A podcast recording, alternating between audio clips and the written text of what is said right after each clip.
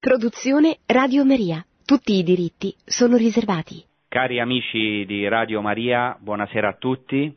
Eh, oggi ancora siamo con Gesù sul Monte delle Beatitudini perché sto eh, vedendo alcuni aspetti del discorso della montagna eh, nel suo sottofondo ebraico eh, o anche greco per poter andare in profondità delle parole di Gesù di questo ecco, primo discorso fondamentale che Gesù Cristo pronuncia proprio qui su questa collina della Galilea che è il Monte delle Beatitudini ed è stupendo che ecco, proprio da questo monte dove in questo momento io mi trovo possano ancora risuonare queste parole per tutti noi. Abbiamo già commentato le Beatitudini, anche le parole seguenti alle Beatitudini sul sale della terra e la luce del mondo e oggi mi incentro su eh, dei versetti fondamentali in cui Gesù Cristo ehm, illustra la sua relazione con la legge, con la Torah, eh, con l'Antico Testamento e in generale con la Torah. Allora subito leggo il passo eh, tratto dal Vangelo di Matteo, capitolo 5, a partire dal versetto 17, dove sta parlando proprio Gesù Cristo, siamo proprio all'inizio del sermone della montagna. Non crediate che io sia venuto ad abolire la legge o i profeti. Non sono venuto ad abolire, ma a dare pieno compimento. In verità io vi dico, finché non siano passati il cielo e la terra, non passerà un solo iota o un solo trattino della legge senza che tutto sia avvenuto. Chi dunque trasgredirà uno solo di questi minimi precetti e insegnerà agli altri a fare altrettanto, sarà considerato minimo nel regno dei cieli. Chi invece li osserverà e li insegnerà sarà considerato grande nel regno dei cieli.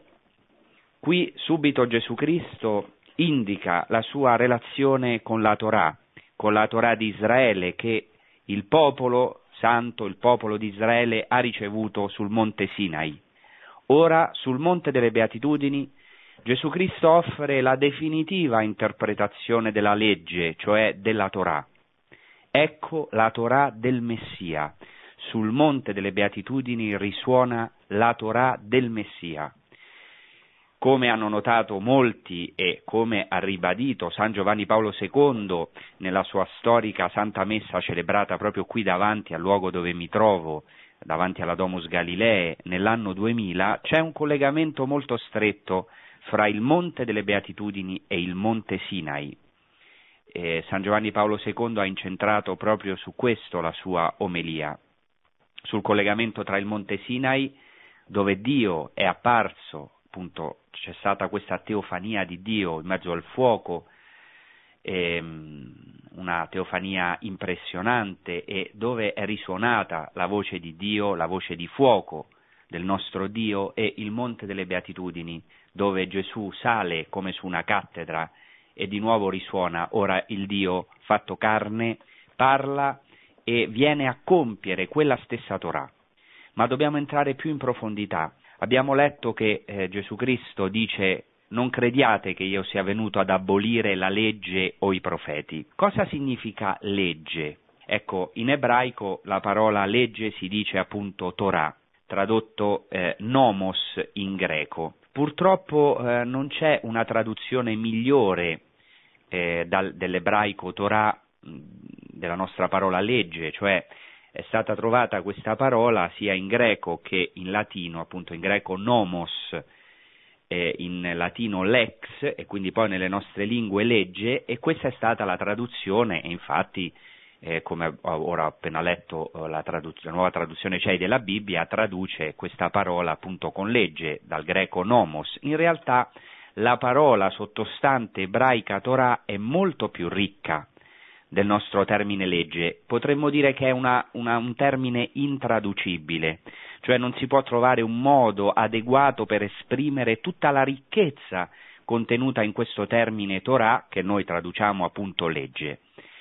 La parola Torah viene dalla radice ebraica yara, cioè yud resh he, che significa originariamente tirare o lanciare una freccia, cioè tirare dritta una freccia. Qui c'è subito un significato molto molto interessante perché Eh, altre volte ho detto che la radice della parola peccato, chata, chet, tet, alef, eh, significa in realtà mancare il bersaglio, cioè varie volte ho sottolineato come eh, nella, nell'Antico Testamento ebraico il peccato non è un concetto moralistico o primariamente morale, ma è un vero e proprio fallimento, cioè come qualcuno che lancia una freccia ma manca il bersaglio, è qualcosa di drammatico. Anche nei peggiori peccati che noi abbiamo fatto, in fondo dietro c'era una ricerca della felicità. L'unica cosa ecco, che è tragica nella nostra vita è che il peccato è un fallimento, è un fallire il bersaglio, è un tendere, l'uomo non può tendere, non può, scusate, non può non tendere verso una felicità, una pienezza, ma il dramma è quando eh, fallisce il bersaglio, questo è il peccato, per questo dice San Paolo che il frutto del peccato è la morte, cioè il peccato, il chattà, è un fallimento. In questo senso la Torah, la legge è il suo contrario, appunto originariamente la radice yara da cui viene il termine Torah significa lanciare dritto una freccia. E per questo in una coniugazione ebraica che adesso non spiego che si chiama ifil, appunto una derivazione di questa radice, ehm, il verbo, eh, la radice yara assume il significato di dirigere, insegnare, per cui lehorot significa dirigere, insegnare, per cui Torah significa in realtà insegnamento, insegnamento. Questa è la prima cosa fondamentale, non è solo una legge. Cosa si intende oggi per il termine Torah, o meglio, gli ebrei cosa hanno inteso per il termine Torah? Varie cose. Innanzitutto i primi cinque libri della Bibbia, ciò che noi chiamiamo il Pentateuco, dove ovviamente Mosè ha una figura centrale, prima i padri e dopo Mosè, è chiamato proprio Torah quindi sono i primi cinque libri della Bibbia. Innanzitutto c'è una Torah scritta. Questa Torah scritta sono i primi cinque libri della Bibbia. E qui ritorniamo a ciò che stavo dicendo, che è veramente fondamentale. Nei primi cinque libri della Bibbia, cioè nella Torah scritta, non c'è solo legge, è chiaro che c'è anche una legislazione, ci sono i comandamenti, ci sono degli ordini divini, ma innanzitutto la Torah, cioè i primi cinque libri della Bibbia, sono storia della salvezza. Questo è chiarissimo. Nel Pentateuco, pensate per esempio al libro della Genesi che comincia con appunto la creazione, i primi due capitoli, al capitolo 3 la caduta dell'uomo e poi diciamo eh, i varie cadute originali dell'uomo finché Ecco, appare Abramo nel capitolo 12, cioè Dio sceglie Abramo, comincia una storia di salvezza, di grazia con l'uomo, un'elezione che porterà all'alleanza. Cioè prima dell'alleanza, prima della legge, prima del comando divino, c'è la grazia, c'è l'elezione di Dio, c'è una storia di salvezza che Dio fa. Questo è chiarissimo già nell'ebraismo. Non dobbiamo pensare che l'ebraismo sia il farisaismo nel senso negativo o un legalismo, no, nella tradizione ebraica è molto chiaro che prima della legge c'è la grazia. Questo per esempio è molto chiaro sul Monte Sinai, quando Dio proclama le dieci parole di vita, che noi chiamiamo appunto i dieci comandamenti. Nella tradizione ebraica il primo comandamento in realtà è Ani Adonai, cioè io sono il Signore tuo Dio che ti ho fatto uscire dalla condizione servile, dalla casa di schiavitù. Questo è il primo comandamento, io sono. E questo è molto interessante, si chiedono i rabbini, ma che comando è? Che legge è io sono? E dicono è una legge fondamentale, perché?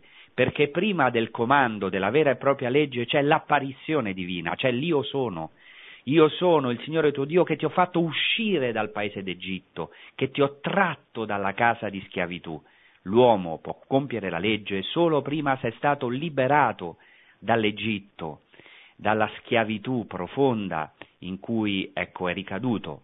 Ecco perché, vedete, Torah è molto più che legge, è storia della salvezza e poi legge, è elezione di Dio e alleanza, è apparizione di Dio io sono e solo dopo l'uomo può aderire perché è stato liberato grazie al fatto che Dio irrompe, irrompe nella nostra storia concreta, scegliendo uomini che sono nel fondo dell'angoscia, nella casa di schiavitù e liberandoli. Questo è molto importante, questo è incluso nel concetto di Torah. Quindi Torah è un insegnamento in realtà mo- molto più ricco di una legge intesa in senso solo moralistico. In secondo luogo, secondo gli ebrei, questo ho parlato in altre trasmissioni, quindi non mi posso dilungare, ehm, secondo gli ebrei la Torah si divide in Torah scritta, eh, eh, Torah Shebe Katuv, e la Torah orale, Torah Shebe Alpe. La Torah scritta abbiamo già detto che sono i primi cinque libri della Bibbia, la Torah orale è la sua interpretazione, che Mosè ha ricevuto nel monte Sinai insieme alla legge scritta, dicono i rabbini, cosa ha fatto Mosè 40 giorni e 40 notti? Perché è stato così tanto tempo? Perché ha avuto un'esperienza di Dio, cioè oltre a ricevere la legge scritta ha ricevuto uno spirito per interpretarla e per insegnarla e come dice molto bene la Mishnah, questo testo ebraico che raccoglie le tradizioni orali, la Mishnah nel trattato Pirkei Avot, eh, Mosè ha ricevuto la legge da Dio e l'ha trasmessa a Giosuè, Giosuè l'ha, l'ha trasmessa agli anziani e così via, ed è giunta fino a noi. Ecco il rapporto fondamentale tra maestro e discepolo, ecco il ruolo della tradizione. La Torah è scritto, quindi parola di Dio scritta, paro- scrittura e tradizione. È qualcosa che, grazie a Dio, passerà ehm, nel cristianesimo. Per noi è inconcepibile il concetto, eh, diciamo, di eh, alcuni protestanti, il concetto che poi è diventato protestante del sola scrittura, della scrittura solamente, del, diciamo, come se il metro della verità fosse solo la scrittura. La fonte della rivelazione per noi non è solo la scrittura, è Cristo, ecco che si è rivelato attraverso la scrittura, ma anche attraverso una tradizione vivente di coloro che hanno avuto un'esperienza e hanno ricevuto lo Spirito per trasmetterla. Questo è qualcosa di fondamentale. Allora vedete che la Torah è qualcosa di vivente, di vivo, che deve essere incarnata di generazione in generazione. Ecco, adesso Gesù dice solennemente, sedendo in cattedra sul Monte delle Beatitudini, per introdurre l'interpretazione che lui darà della Torah, per così dire la nuova Torah, ora diremo cosa si intende per nuova Torah, dice così, non crediate che io sia venuto ad abolire la Torah e i profeti, non sono venuto ad abolire ma a dare pieno compimento. È veramente una cosa di grandissimo interesse il fatto che, secondo la tradizione ebraica, e questo non è qualcosa di noi cristiani, ma che gli ebrei credono fino ad oggi, parlo soprattutto degli ebrei ortodossi, è qualcosa di interessantissimo, dicevo che ancora oggi gli ebrei credono che il Messia, quando verrà, dovrà dare una interpretazione della Torah che sarà come una nuova Torah sarà come una nuova Torah. Anche qui in altre trasmissioni l'ho detto, ma eh, rileggo brevemente un testo che sempre cito, dove si dice eh, appunto nel ehm, Midrash Yalkut Shimoni che in futuro il santo benedetto egli sia produrrà una nuova Torah che sarà rivelata dal Messia.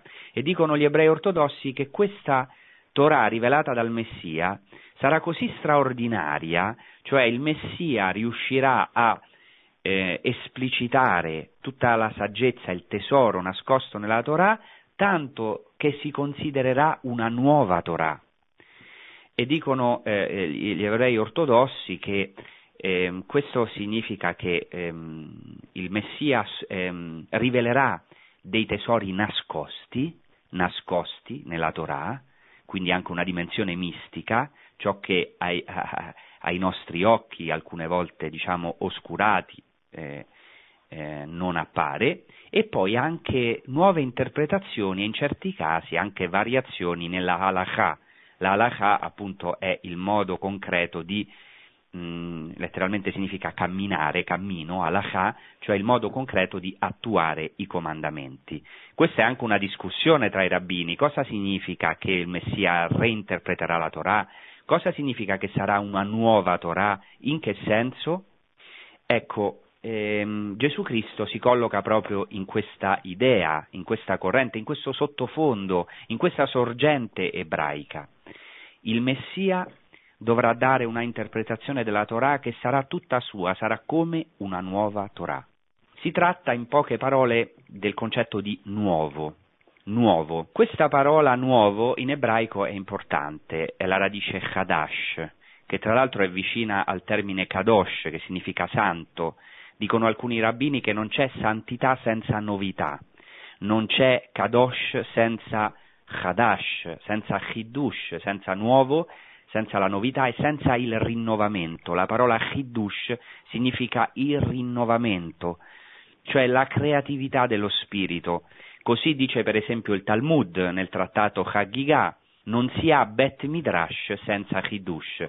Che cos'è Bet Midrash? Il Bet Midrash è la casa del Midrash, cioè la casa dove si scruta, dalla radice Darash, dove si scruta la Torah, dove ancora oggi gli ebrei scrutano la Torah scritta e anche la sua interpretazione, la Torah orale, nei testi che per loro sono fondamentali come la Mishnah, il Talmud e i Midrashim. Quindi non si ha uno studio della Torah, non si ha Bet Midrash, cioè non si ha uno scrutare la Torah senza Hiddush, senza novità, senza rinnovamento, senza una creatività dello spirito. Vedete, non si tratta di una lettera morta, ma di una continua novità. La parola di Dio è perennemente nuova, parla continuamente, non è qualcosa di rutinario, di scontato, di banale, di noioso, di monotono, ma è qualcosa che sempre, quando è accolta veramente da un cuore vivo e, e in ascolto, che è capace di produrre sempre frutti nuovi, non solo a livello intellettuale o dell'animo, come pienezza del nostro spirito, ma anche frutti pratici. E, ecco, chi incarna la Torah veramente è nuovo, è sempre nuovo, questa è l'idea. Ai tempi di Gesù, tra l'altro, lo sappiamo da varie fonti, ecco perché è importante andare al sottofondo, andare alle fonti, eh, tra gli ebrei si discuteva del centro, del cuore della Torah, cioè come è noto nella Torah ci sono mh, molti precetti che poi diciamo si sono cristallizzati nei 613 precetti della, oggi che ogni ebreo osservante ortodosso deve eh, custodire e osservare ogni giorno, per cui c'era questa discussione qual era il cuore della Torah o qual era il comandamento centrale della Torah, cioè trovare un centro di sintesi che potesse illuminare questi precetti per evitare una dispersione, un legalismo. Questo discorso, questa discussione, questo vikuach in ebraico, per gli ebrei è molto importante la discussione, il dibattito, questa discussione era presente, era viva già tra i rabbini precedenti a Gesù. Per esempio, caso classico è quello del rabbino Hillel e del rabbino Shammai, siamo intorno al 30 a.C., quindi de- qualche decina di anni prima della nascita di Gesù. E questa discussione è presente nel Talmud babilonese, nel trattato Shabbat. Si dice, così ve lo, ve lo dico brevemente, che un pagano si presentò un giorno a Rabbi Shammai, che era il rabbino più rigido, erano i due grandi rabbini dei tempi di Gesù o appena precedenti, Rabbi Shammai più rigido e Rabbi Hillel più, per così dire, più aperto, più conciliante e, e anche in certe cose sicuramente più misericordioso. Allora un pagano si presentò a Rabbi Shammai e gli chiese, un giorno, gli chiese, insegnami tutta la Torah, mentre sto su un piede solo. È molto intelligente questo, cioè dimmi qual è il cuore della Torah in un solo precetto, dimmi qual è il cuore di tutta la Torah mentre sto su un piede solo, cioè brevemente, non mi fare tante complicazioni, gli dice questo pagano, io sono un pagano, a Rabbi Shammai, spiegami la Torah su un piede solo. E cosa fa Rabbi Shammai?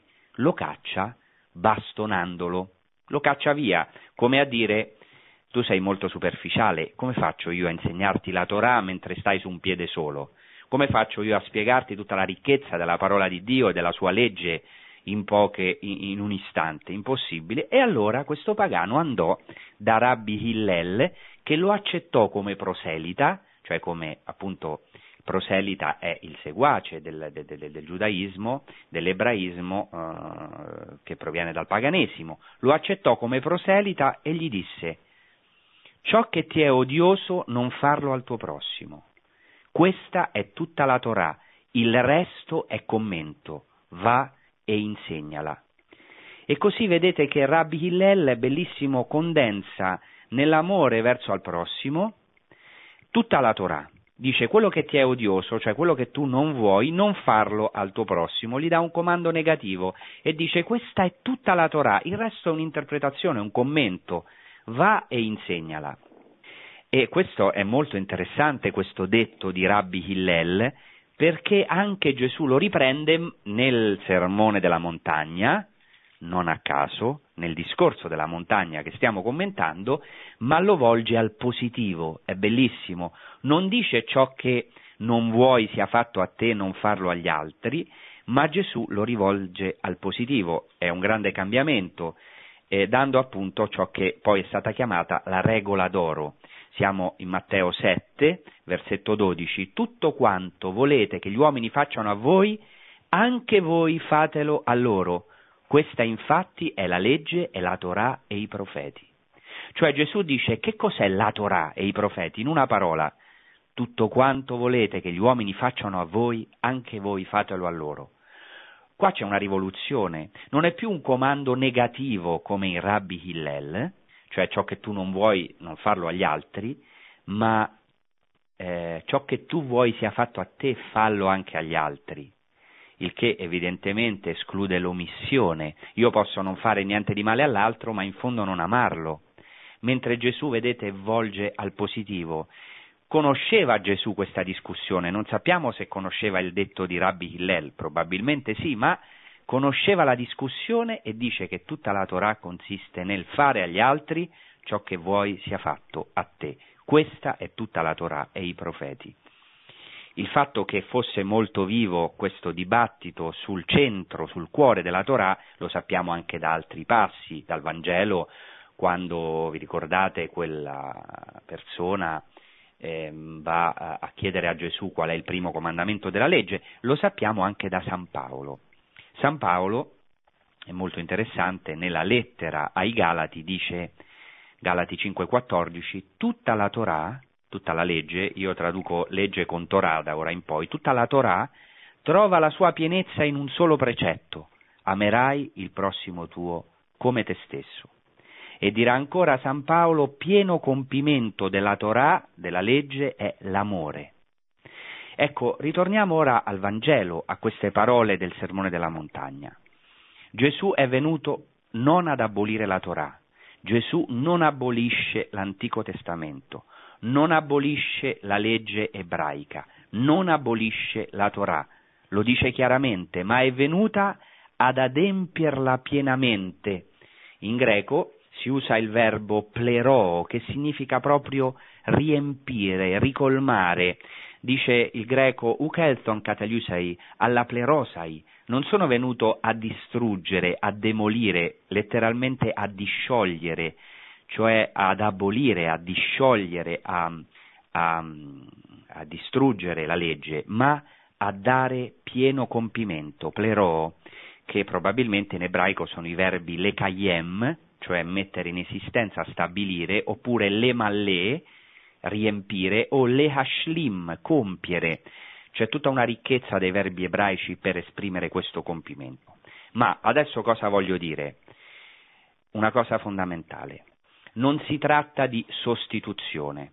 Quando diciamo che Gesù, eh, è anche il titolo di questa trasmissione, Gesù è la nuova Torah, quando diciamo che Gesù dà sul Monte delle Beatitudini la nuova Torah, nuova non va inteso nel senso di sostituzione, ma di compimento, cioè Gesù Cristo non annulla la Torah, non annulla l'Antico Testamento in nessun dettaglio, lo dice chiaramente, non annulla il popolo ebraico.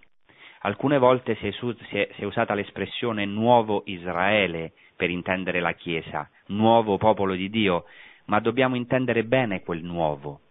Nuovo popolo di Dio non significa che annulla il popolo di Israele, che, che ormai il popolo ebraico è maledetto, è rifiutato, è ripudiato, no, perché come dice San Paolo in Romani 11, i doni e la chiamata di Dio sono irrevocabili.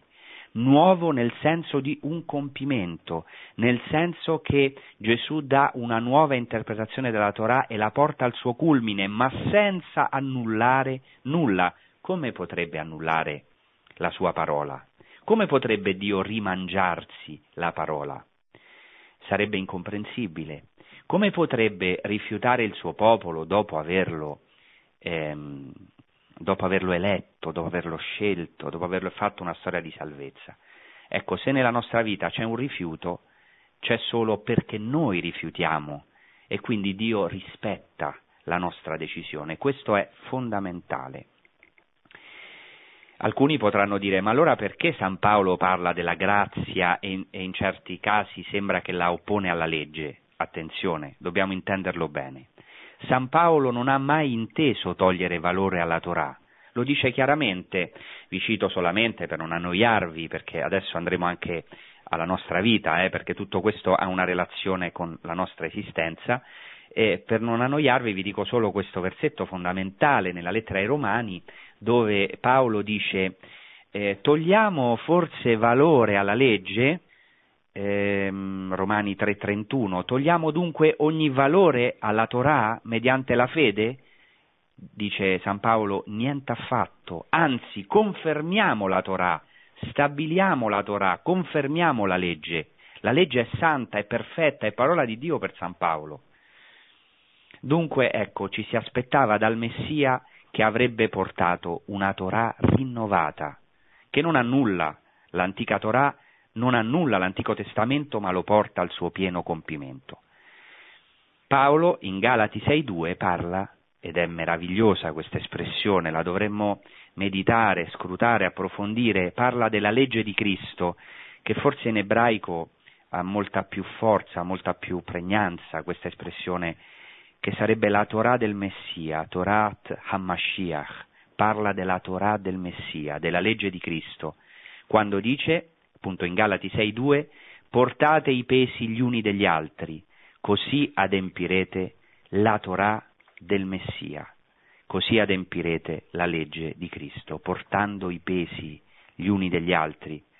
Gesù quindi è venuto a compiere, è Lui che ha portato il nostro peso, è Lui che ha portato il peso, alcune volte noi siamo pesanti, pesanti, ecco, Gesù ci ha portato sulle spalle come quelle pecore perdute, ecco, la pecora perduta per quanto possa sentire, sembrare romantica, ma ecco, non, ha, non manda un buon odore.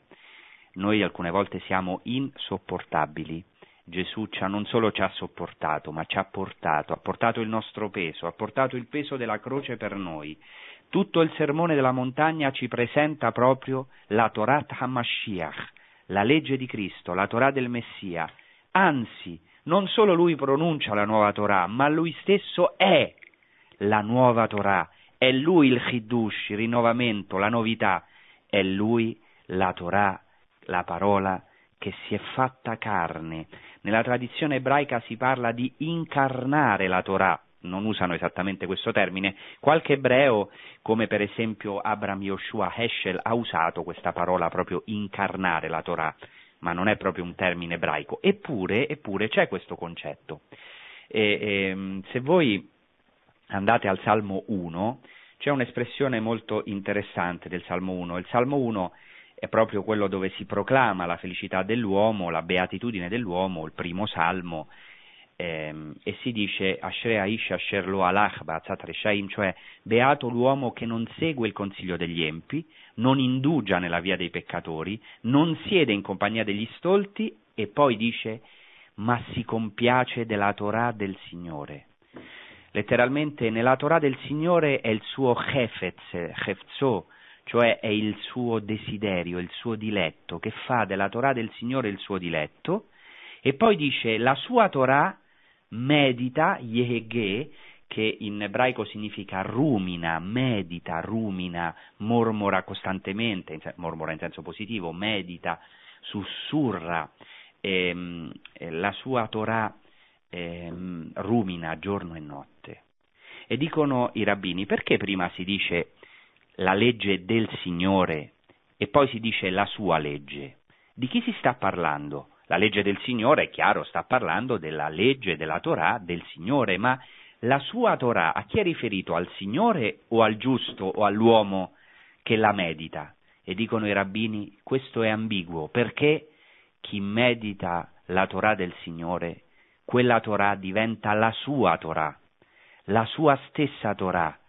E questo è molto forte, eh, ancora i rabbini usano questa espressione per dire la Torah di qualcuno, cioè qualcuno che l'ha meditata così tanto che ne ha fatto la sua vita, ne ha fatto la sua delizia, ne ha fatto la sua carne e per questo di, la Torah del Signore diventa la sua. Perché? Perché secondo il popolo ebraico la parola di Dio, la Torah, è la, sua, è la sposa, è la sposa.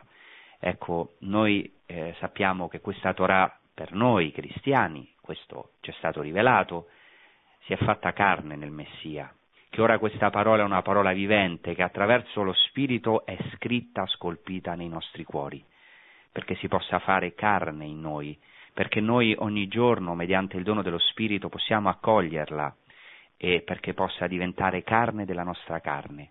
Ecco, ora non è più un'unione solo con la Torah, che già è qualcosa di meraviglioso, ma è un'unione con una persona, con Dio stesso, che è stato così pazzo di amore per noi, che è arrivato e ha donato la sua stessa carne e ha dischiuso i tesori contenuti, come dice San Paolo, contenuti in lui, come dice San Paolo, in, nel Messia, in Gesù, sono nascosti tutti i tesori della sapienza e della scienza.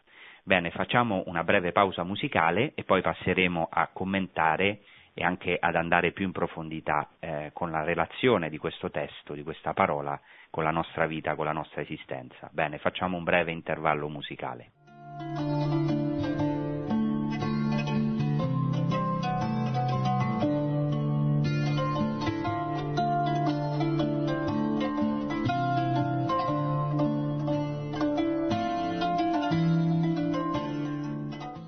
Bene, allora abbiamo ehm, sondato, cercato di sondare come ho potuto tutta la ricchezza contenuta in queste parole di Gesù, in particolare nel termine Torah, alla luce anche di tutta la ricca tradizione ebraica e anche del greco, che è la lingua in cui sono stati scritti i Vangeli. Adesso vediamo il seguito delle parole di Gesù. Gesù, dopo aver detto che non è venuto ad abolire la legge dei profeti, ma a dare compimento, dice così, in verità io vi dico, finché non siano passati il cielo e la terra, non passerà un solo iota, un solo trattino della legge, senza che tutto sia avvenuto. Ecco, innanzitutto in greco ehm, questo, questa frase incomincia con la parola amen, ehm, amen gar lego yumin, eh, che però amen evidentemente è una parola ebraica eh, trascritta in greco. Amen, la parola amen viene dalla radice aman, alef, mem, nun, è una parola tipica di Gesù, amen. Molte volte la usa, alcune volte eh, nei Vangeli lo dice una volta, in verità vi dico, altre volte ripetendono amen, amen, lego humin, in verità, in verità vi dico. E, ehm, il fatto che venga dalla radice a aman, cioè alef mem nun, è molto importante perché questa eh, radice originariamente significa eh, qualcosa di stabile, di fermo, di sicuro, come una roccia. Infatti Aman significa innanzitutto essere stabile e fermo come una roccia e poi significa credere. Vi ricordate in Isaia quando si dice se non crederete non avrete stabilità. Questo è il concetto, cioè essere fondati su qualcosa di certo. La fede già nell'Antico Testamento, nella Torah e i profeti, non è qualcosa di vago, una speranza eh, che forse c'è un'altra vita, che Dio forse interviene, no, no, no, no, è una certezza, è essere fondati sulla roccia, su qualcosa che non crolla e non crollerà mai. Ecco, dice Gesù ora, in verità io vi dico, finché non siano passati il cielo e la terra, non passerà un solo iota della legge. Cioè la legge, la Torah non passerà mai. Questa è una, una, una convinzione eh, molto chiara nell'Antico Testamento e nella tradizione ebraica. La legge di Dio, la Torah, è perfetta, è eterna, proprio perché è parola di Dio. Per esempio in Baruch, faccio solo un esempio, 4.1 si dice che la sapienza eh, è il libro dei decreti di Dio, è la legge, la Torah che sussiste nei secoli, cioè si identifica piano piano nei libri sapienziali, nel libro del profeta Baruch, soprattutto nel libro del Siracide, si identifica la sapienza con cui Dio ha creato il mondo e con cui porta avanti la storia della salvezza, si identifica con la stessa Torah, con la stessa parola di Dio. E noi sappiamo poi questo ha avuto il suo culmine per noi cristiani nel Messia, che è appunto la sapienza e la Torah incarnata, fatta carne. Molto interessante che Gesù dice, finché non siano passati il cielo e la terra non passerà un solo iota o un solo trattino dalla legge. Iota, eh, ovviamente qua eh, il Vangelo è scritto in greco, mh, mm, si eh, menziona la lettera iota, che era una lettera dell'alfabeto greco, ma il sottofondo è chiaramente lo yod ebraico. Dice eh, Gesù che non passerà uno yod, adesso vedremo la particolarità di questa lettera nell'alfabeto ebraico perché dobbiamo andare proprio alle radici per comprendere, almeno in parte, la ricchezza eh, di questa parola di Gesù e vedremo cosa significa appunto lo Yod, ma prima vorrei citare un testo relativo a un rabbino morto dopo Gesù nel 135 d.C., famosissimo Rabbi Akiva, il quale dice che, e questo ce lo, dice, ce lo, riporta il Talmud babilonese al trattato Pesachim, il Rabbi, Rabbi Akiva dice, dice che aveva imparato una nuova legge da ogni et della Torah questo è un po' difficile, et in ebraico non significa nulla. Et in ebraico è una particella che si usa prima del complemento oggetto determinato. Praticamente è una, un termine, sono due lettere, un termine, una particella che non si traduce, che non è di per sé essenziale. Ma Rabbi Akiva dice che perfino da questa particella che sembra insignificante, che denota solamente una funzione grammaticale, denota il complemento oggetto determinato, perfino da questa particella ha imparato una nuova legge. Eh, vedete che ritorna la novità di cui abbiamo parlato nella prima trasmissione, perfino nei più piccoli dettagli. Guardate, oggi c'è un grande attacco alla Bibbia e non si considera il testo come, ecco, la parola di Dio come qualcosa di perfetto, di meraviglioso, anche nei suoi dettagli. Eh, diciamo, alcuni lo considerano così, ma c'è un pericolo, c'è una tentazione. Cambiare, eh, diciamo, um, relativizzare, interpretare, reinterpretare, ma non nel senso di pos- positivo, ma reinterpretare nel senso di far dire alla parola di Dio alla fine quello che voglio io ciò che serve alle mie passioni, alle mie idee, ciò che ho già, già ho in mente, è esattamente il contrario, il concetto di interpretazione, un giorno mi piacerebbe fare una puntata su questo, il concetto di interpretazione nei rabbini e nei padri della Chiesa è esattamente il contrario. Ogni dettaglio del testo biblico è prezioso, è perfetto, e sono io che devo entrare in esso, sono io che sono chiamato a svelare la ricchezza della parola di Dio, senza eliminarla, quando c'è un enigma, una contraddizione, non razionalizzarla, ma capire che dietro c'è un tesoro che Dio mi vuole comunicare in un linguaggio che non è immediatamente chiaro, perché Dio alcune volte è enigmatico, parla in una nube oscura, dice cose che noi non ci aspetteremmo, dice che, cose che noi carnalmente non vorremmo, perché spiritualmente vorremmo, il nostro spirito anela la verità, ma eh, ecco, c'è una pedagogia di Dio, Dio ci parla con un linguaggio umano, alcune volte misterioso, ma dietro ogni lettera, diciamo così, ogni dettaglio, ogni frase, ogni espressione, ogni evento, c'è un tesoro che Dio ci ha voluto comunicare, perché, come dicono i padri, tutta la parola di Dio è una lettera di amore scritta da Dio stesso all'uomo. E proprio Gesù dice la stessa cosa. Ehm, secondo, ecco, eh, Gesù ogni dettaglio è importante. Pensate che, secondo la tradizione ebraica ortodossa, perfino la frase contenuta nell'Antico Testamento e Dio disse a Mosè è importante quanto lo è quello che Dio ha detto a Mosè. Non so se mi riesco a spiegare. Cioè, gli ebrei dicono, non è solo importante il contenuto di ciò che Dio ha detto a Mosè, ma perfino la frase Dio disse a Mosè è fondamentale perché è una relazione, perché Dio parla a Mosè, gli rivela i suoi segreti. Quindi il contenuto della rivelazione è importante quanto il fatto che Dio si rivela, questo è già parte della rivelazione, cioè il mezzo è il messaggio, il fatto che Dio ci parla è importante quanto il contenuto di ciò che ci dice. Quindi non c'è niente di superfluo nella parola di Dio. la parola di Dio è perfetta, ogni dettaglio è prezioso. E ora Gesù dice non passerà neanche uno Yod. E qui c'è qualcosa di fondamentale. Lo Yod nell'alfabeto ebraico è la più piccola lettera, è la più piccola lettera, tanto che non occupa lo spazio delle altre lettere, è come un piccolo apostrofo, diciamo alla grandezza per così dire, per intergere di una virgola, di un apostrofo, è la più piccola lettera dell'alfabeto ebraico. Ora Gesù dice non cadrà neanche ciò che è più piccolo, cioè Gesù dice ciò che è piccolo è importante.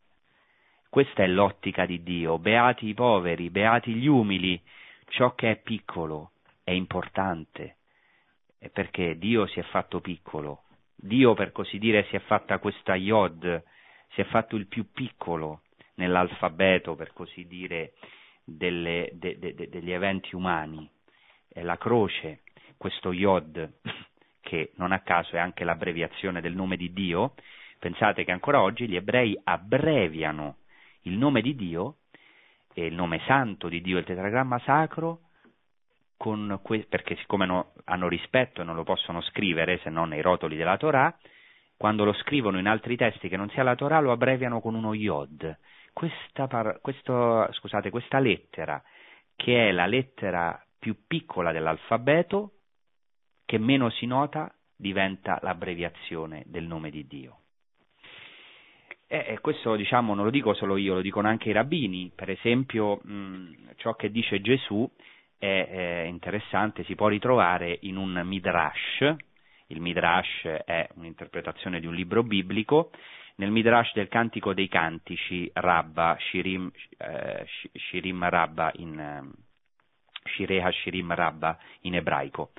Rabbi Alexander disse se tutti si riunissero per cercare di abolire un solo Yod, che è la più piccola lettera nella Torah, essi non vi riuscirebbero. Pensate, un rabbino dice la stessa cosa che Gesù eh, aveva detto. Ecco, non si può annullare la parola, si tratta, come ho detto, di un problema molto attuale. La Bibbia è attaccata ancora oggi. Se qualcuno vuole eh, diciamo, avanzare una sua interpretazione erronea o giustificare un peccato, molte volte si poggia proprio nella scrittura, anzi eh, la grande guerra è proprio nell'interpretazione della scrittura e questo lo sa il demonio. Il demonio non a caso tenta Gesù attraverso le parole della scrittura, il demonio è anche un grande esegeta. Ecco, lo Yod è quindi la più piccola lettera dell'alfabeto ebraico, eppure, interessante, ha il valore di 10, ogni lettera ebraica ha un valore numerico, il valore dello Yod è 10, che eh, è un, è un, numero importante. Lo Yod ha anche un dinamismo intrinseco, per esempio in ebraico ha la caratteristica di trasformare il tempo, cioè se un tempo è perfetto, per così dire passato, lo Yod davanti lo rende imperfetto, rende il verbo più dinamico.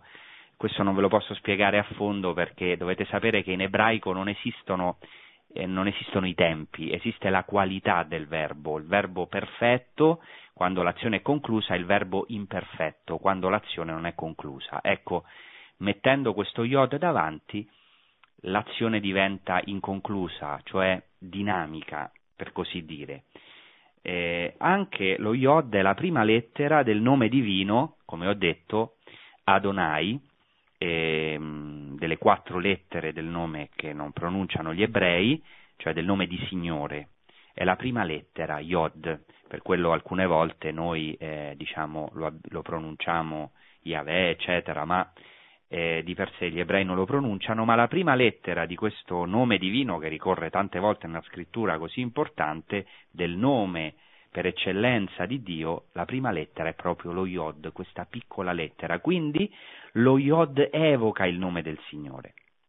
In numeri 14-17 è interessante che nei manoscritti uno Yod è scritto più grande degli altri. Nella frase eh, che Mosè dice, rivolto a Dio, e ora si mostri grande la potenza del mio Signore. Questo eh, si ingrandisca la potenza del Signore, si mostri grande, che comincia in ebraico con uno Yod, ecco, questo Yod è scritto più grande, è molto interessante. Ecco, Gesù è il nuovo Mosè. Gesù è venuto veramente a, ehm, a confermare la legge nello Yod. Questo era adombrato anche nel libro del Deuteronomio.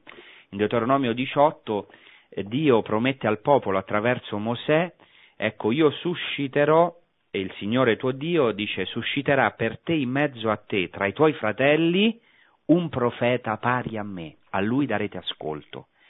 La tradizione ebraica aspetta questo secondo Mosè, che per noi, noi l'abbiamo riconosciuto in Gesù di Nazareth, che appunto è il nuovo Mosè. Inoltre è molto interessante che nella tradizione ebraica ci sono varie discussioni oppure vari raccontini molto carini anche spesso riguardo allo Yod, a questa lettera che sarebbe la lettera I dell'alfabeto ebraico, la più piccola lettera dell'alfabeto ebraico. Ci sono addirittura delle, delle, dei discorsi tra lo Yod, tra la lettera, questa lettera e Dio stesso, oppure tra Mosè e il Signore riguardo allo Yod. Ecco, pensate, vi leggo solamente alcune, alcune cose, diciamo che mh, c'è un midrash, cioè, nel, nel, Talmud c'è un raccontino dove si dice che quando Mosè salì nei cieli vi trovò il santo, benedetto sia, benedetto sia che ornava le lettere con segni. Ecco, anche Dio, diciamo, ornava, dava importanza a questa scrittura, della, della sua parola, e il Signore gli disse, Ebbene Mosè, la parola pace non è usata nella tua città? Egli rispose, È opportuno che un servo offra la pace al suo Signore? Il Signore disse, Avresti dovuto augurarmi forza. E subito Mosè gli disse, La potenza del Signore si mostri grande, come tu hai dichiarato, e si usa proprio questa Yod grande, scritta grande. Interessante in questo testo che Dio scrive, orna le lettere con segni, e questo diciamo lo troviamo nell'Antico Testamento dove la legge è stata scritta con il dito di Dio. Interessante che nel Nuovo Testamento Gesù scrive per terra, scrive per terra nel Tempio, vi ricordate, prima di perdonare la adultera. E questo è una, un, un, testo che commenteremo perché è molto importante. Interessante anche in questo testo che, eh, Mos- che, che Dio aveva davanti eh, ecco, la Torah, nella tradizione ebraica, nel Midrash Bereshit e Rabba, eh, la, la Torah era il progetto con cui Dio ha creato il mondo. E questo ci sono tanti testi nell'Antico Testamento, nel libro dei Proverbi della Sapienza, dove Dio crea il mondo attraverso la sapienza, insieme alla sapienza. E noi sappiamo che questa sapienza, questa Torah, è il figlio di Dio, è, è la seconda persona della Trinità, è Gesù stesso, quello che abbiamo riconosciuto come, colui che abbiamo riconosciuto come il Messia. Ma per concludere voglio citare un midrash molto importante proprio per capire l'importanza di questa piccola lettera dell'alfabeto ebraico che Gesù dice che non cadrà nemmeno uno yod, nemmeno questa piccola lettera dalla legge, finché tutto sia compiuto. Si tratta del Midrash al libro dell'Esodo, Shemot Rabba, eh, Esodo Rabba. Non vi leggo tutto il Midrash, sarebbe molto interessante, ma ve lo, mm, ve lo racconto, ve lo riporto, dice praticamente che un, um, quando Dio diede la Torah a Israele, diede a Israele comandamenti positivi e negativi e diede anche alcuni comandamenti per il re. E eh, ci, si cita un comandamento, Deuteronomio 17,16, dove si dice che il re non moltiplicherà i suoi cavalli, non moltiplicherà le sue mogli, e il suo cuore non si allontanerà, non moltiplicherà l'argento e l'oro.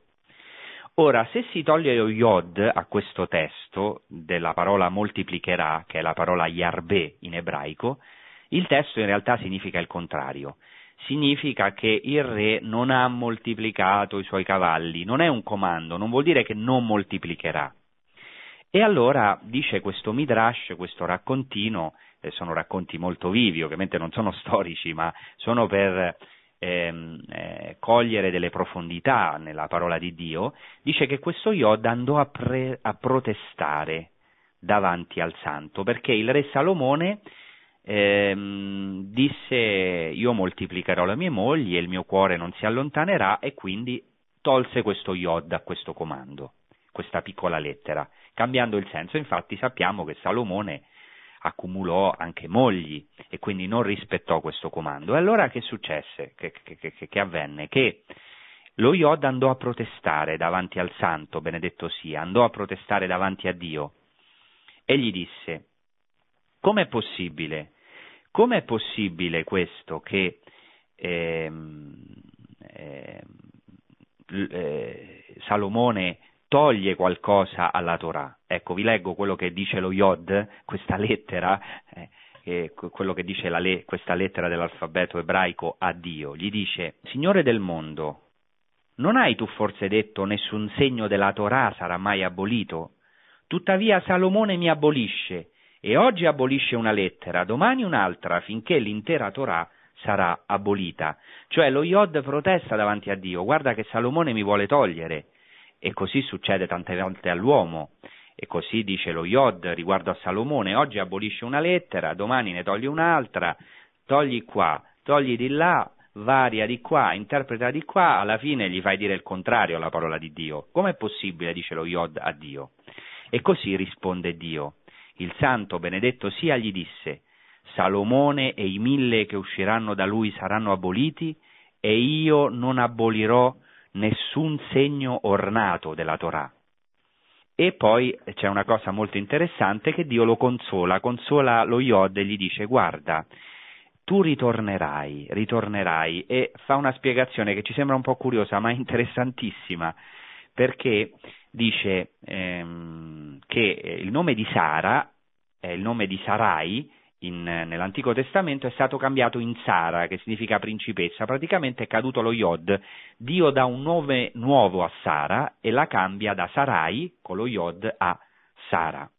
Ma dice che questo Yod è ritornato perché il nome di Giosuè era Hosha, senza Yod, ma sarà cambiato in Yehoshua con lo Yod, cioè lo Yod ritorna, dice Dio ritornerà per questo grande nome, per questo grande uomo Giosuè. Per questo dice Dio a, allo Yod, a questa piccola lettera, dice è vero che tu sei la lettera più piccola, è vero che tu sei l'ultima delle lettere del nome Sarai e che sei caduta, e che il nome di, della matriarca sarà Sara senza Yod, ma, cito, tu sarai la prima nel nome di un uomo giusto e potente in valore. E Giosuè, che inizialmente fu chiamato Osea, si chiamò Yehoshua. Da allora la lettera Yod fu aggiunta in testa al nome di Yehoshua, di Giosuè. Cioè il nome di Giosuè porta lo Yod, Yehoshua a questa lettera così piccola ma così importante. Perché dico che per noi è anche ancora più importante? Perché il nome di Gesù in ebraico, Yeshua, che è una variante del nome Giosuè, Yehoshua, è un'abbreviazione, Yeshua ha come prima lettera proprio Yod. Ecco, per concludere, che voglio dire? Gesù amava questo Yod, era la prima lettera del suo nome, amava la piccolezza di questo Yod. Ora Gesù dice che non è venuto ad abolire nemmeno uno iod, non abolisce ciò che è piccolo, lui stesso dirà chi è fedele nel poco è fedele nel molto. Ecco, Gesù si è fatto piccolo, non disprezza nemmeno uno iod, anzi, lui non viene ad abolire neanche la più piccola lettera, ma viene a compiere, a colmare. Ecco, Gesù è venuto a compiere la Torah, egli stesso è la Torah, Ecco, questo ci può consolare oggi nella nostra vita. Gesù viene, attraverso ciò che è piccolo anche, viene a ricolmare la nostra esistenza. Ecco perché nella croce Gesù dirà tutto è compiuto. Ecco, la croce di Cristo è la Torah compiuta. Perché? Perché, ecco, pieno compimento della legge è l'amore, eh, il cuore di tutta la Torah è l'amore. Cristo ci ha manifestato il suo amore per eccellenza nella sua croce questo lo dice anche San Paolo nella lettera ai Romani, dice che Gesù ha condannato il peccato nella carne perché la giustizia della Torah fosse compiuta in noi. Ecco la giustizia del sermone della montagna, di cui parlerà poco dopo Gesù, dopo questo dirà ehm, se la vostra giustizia non supererà quella degli scribi e dei farisei non entrerete nel regno dei cieli è una nuova giustizia, ma non nel senso che la giustizia antica è superata. Letteralmente il verbo superare, se la vostra giustizia non supererà quella degli scribi e dei farisei, significa se la vostra giustizia non, non sovrabbonderà. Si tratta di una giustizia sovrabbondante, è nuova perché è sovrabbondante. Gesù Cristo è sovrabbondante, è venuto a ricolmare il nostro calice, ecco come dice il Salmo, ecco il mio calice è colmo, è venuto a riempire perché la pienezza della Torah è l'amore, Dio è amore, Cristo è l'amore, la croce di Cristo è la Torah compiuta. Per quello San Paolo nella lettera ai Romani dice il termine della Torah, il telos in greco, cioè il termine non solo la fine, ma il culmine, il fine profondo, il traguardo, il massimo raggiungimento, diciamo così, della Torah è il Messia. Il termine della legge è Cristo, cioè il termine della Torah è il Messia. Ora comprendiamo ciò che segue nel Sermone della Montagna. Attenzione, forse non avrò tempo nelle prossime puntate di dirlo, vedremo, ma Gesù poco dopo eh, dice avete inteso che fu detto agli antichi non uccidere, chi avrà ucciso sarà sottoposto a giudizio, ma io vi dico, chiunque si adira con il proprio fratello sarà sottoposto a giudizio. Ecco, non si tratta propriamente di un'antitesi. Alcuni eh, dicono che qui c'è un'antitesi, no? hanno detto, specialmente Marcione, un eretico del secondo secolo che ha scritto un libro Antitesi dove contrasta Antico e Nuovo Testamento.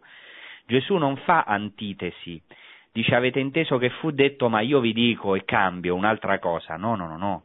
Si dovrebbe tradurre ebbene io vi dico, cioè avete inteso che fu detto agli antichi non uccidere, ebbene io vi dico che perfino che sia dire con il proprio fratello, cioè porta la legge al suo telos, porta la Torah al suo compimento, alla sua pienezza, a un'interiorità nuova, a una radicalità che è la radicalità di Dio, perché Dio è sceso sulla terra, Gesù Cristo è il figlio di Dio, non è solo il nuovo Mosè, ma è anche il figlio di Dio, è anche la Torah fatta carne, Dio stesso che si è, fatta, si è fatto carne.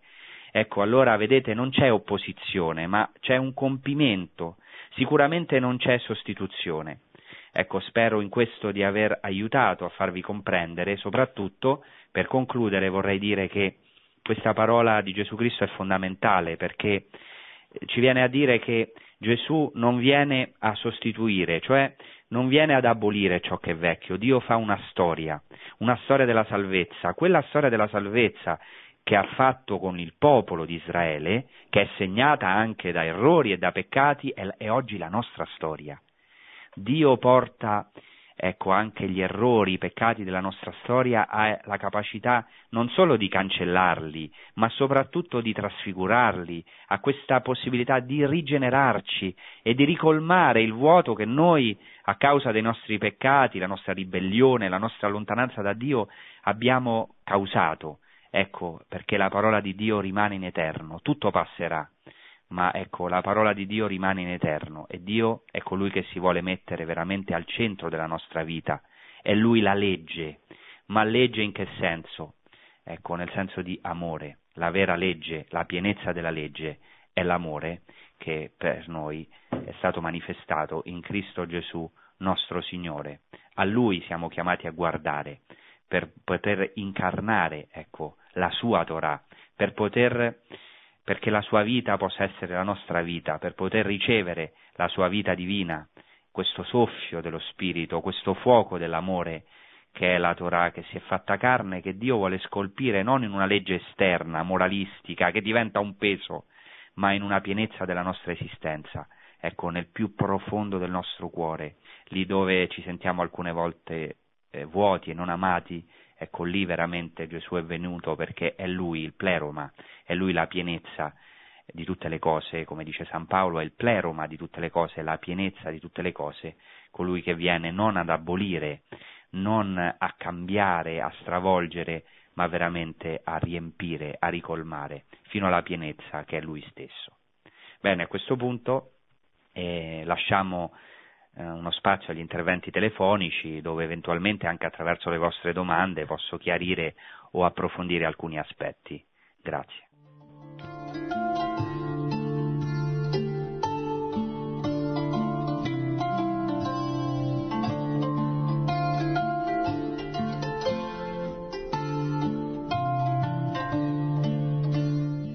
Pronto? Buonasera. Eh, senta, io ho, ho, un dubbio che mi trascino da parecchio tempo.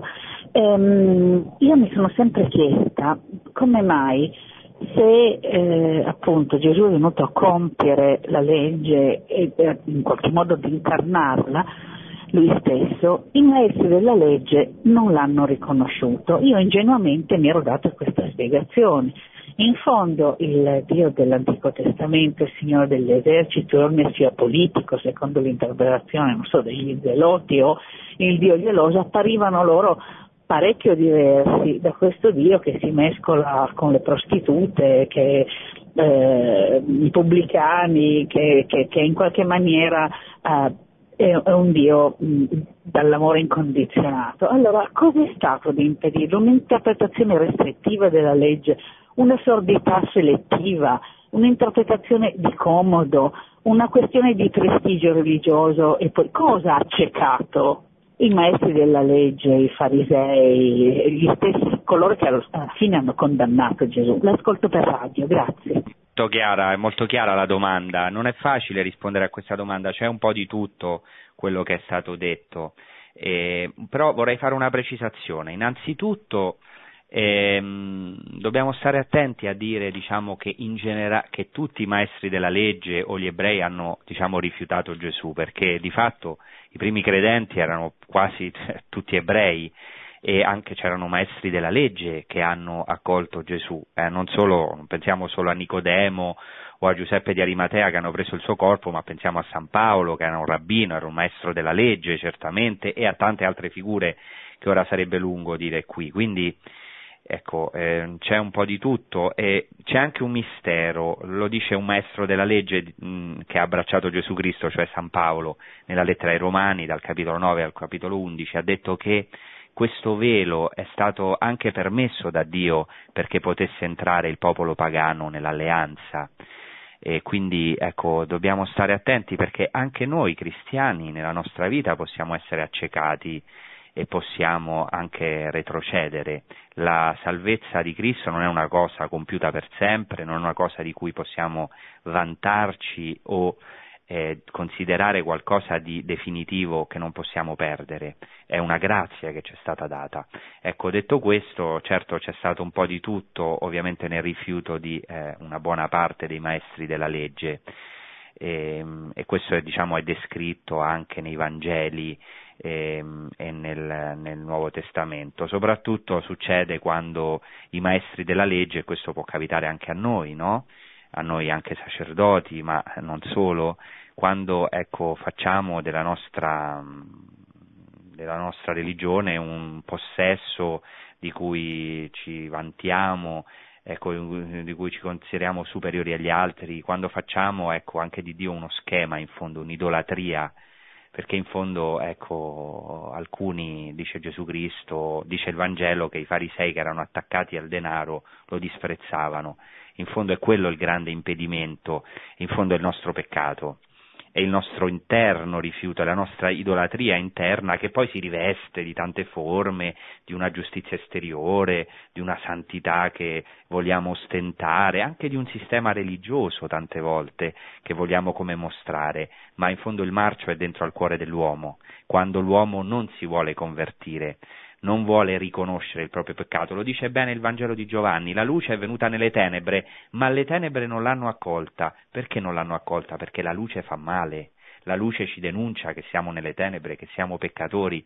In fondo Gesù si è scagliato, per così dire, si, se si è scagliato contro qualcuno come ha fatto sempre per amore, lo ha fatto contro chi si reputava non bisognoso di salvezza, contro chi non riconosceva il suo peccato, perché ciò che ci esclude dal aprire gli occhi al Messia ed accogliere Dio nella nostra vita è il non riconoscerci peccatori. Dice Gesù a, dopo la guarigione del cieco nato ai farisei, se foste ciechi non aveste alcun peccato, ma siccome dite noi vediamo, il vostro peccato rimane. Quindi attenzione all'autosufficienza, attenzione al crederci qualcuno, al dire noi vediamo molto bene molto attenti perché eh, questo è stato l'errore dei maestri della legge e può essere fondamentale secondo me quello che sta alla radice di tutto, ma eh, che può essere anche un nostro errore perché noi non siamo da meno, siamo anche noi uomini, come i maestri della legge, e la luce alcune volte all'inizio fa male, accoglierla non è facile. Dopo aver riconosciuto il proprio peccato non c'è cosa più bella di accogliere la luce, ma all'inizio la luce viene a scardinare la sicurezza in cui è la tenebra. Bene, grazie, passiamo alla prossima domanda. Caro padre, buonasera. Io mi chiamo Barbara, la sto chiamando dalla provincia dell'Aquila. Sono anch'io una, un'appassionata di cultura ebraica, quindi so mm. benissimo quale importanza ha ciascuna lettera dell'alfabeto e le loro combinazioni, lo Yod in particolare. So anche che gli ebrei hanno una festa, adesso non mi ricordo come si chiama, eh, che celebra proprio la, la Torah, la festa della parola di Dio. E so anche che anche in ambiente cattolico si, si ventilava ecco, la possibilità di istituire una festa del Verbum Domini eh, analogamente a quella del Corpus Domini. Lei che cosa penserebbe di questo? Sarebbe bello, sarebbe utile a noi avere anche la festa del Verbum Domini? Grazie, accendo la radio. Bene, ringrazio Barbara, è una domanda molto interessante, vero? Gli ebrei hanno una festa in cui celebrano la Torah come la sposa, la regina di Israele, si chiama la festa di Simchat HaTorah, la gioia della Torah, e danzano intorno e celebrano e eh, ecco, esaltano la grazia che Dio gli ha dato attraverso il dono della Torah. Eh, il Concilio Vaticano II ha rimesso al centro la parola di Dio, la Costituzione dogmatica dei verbum sottolinea proprio l'importanza della centralità della parola di Dio e parla delle due mense, la mensa della parola e la mensa dell'Eucarestia, eminentemente ovviamente il pane celeste, il cibo che viene dal cielo, sono il corpo e il sangue di Cristo, ma eh, ecco, eh, non ci dobbiamo mai dimenticare questa mensa della parola di Dio, che è anche il cibo che viene dal cielo.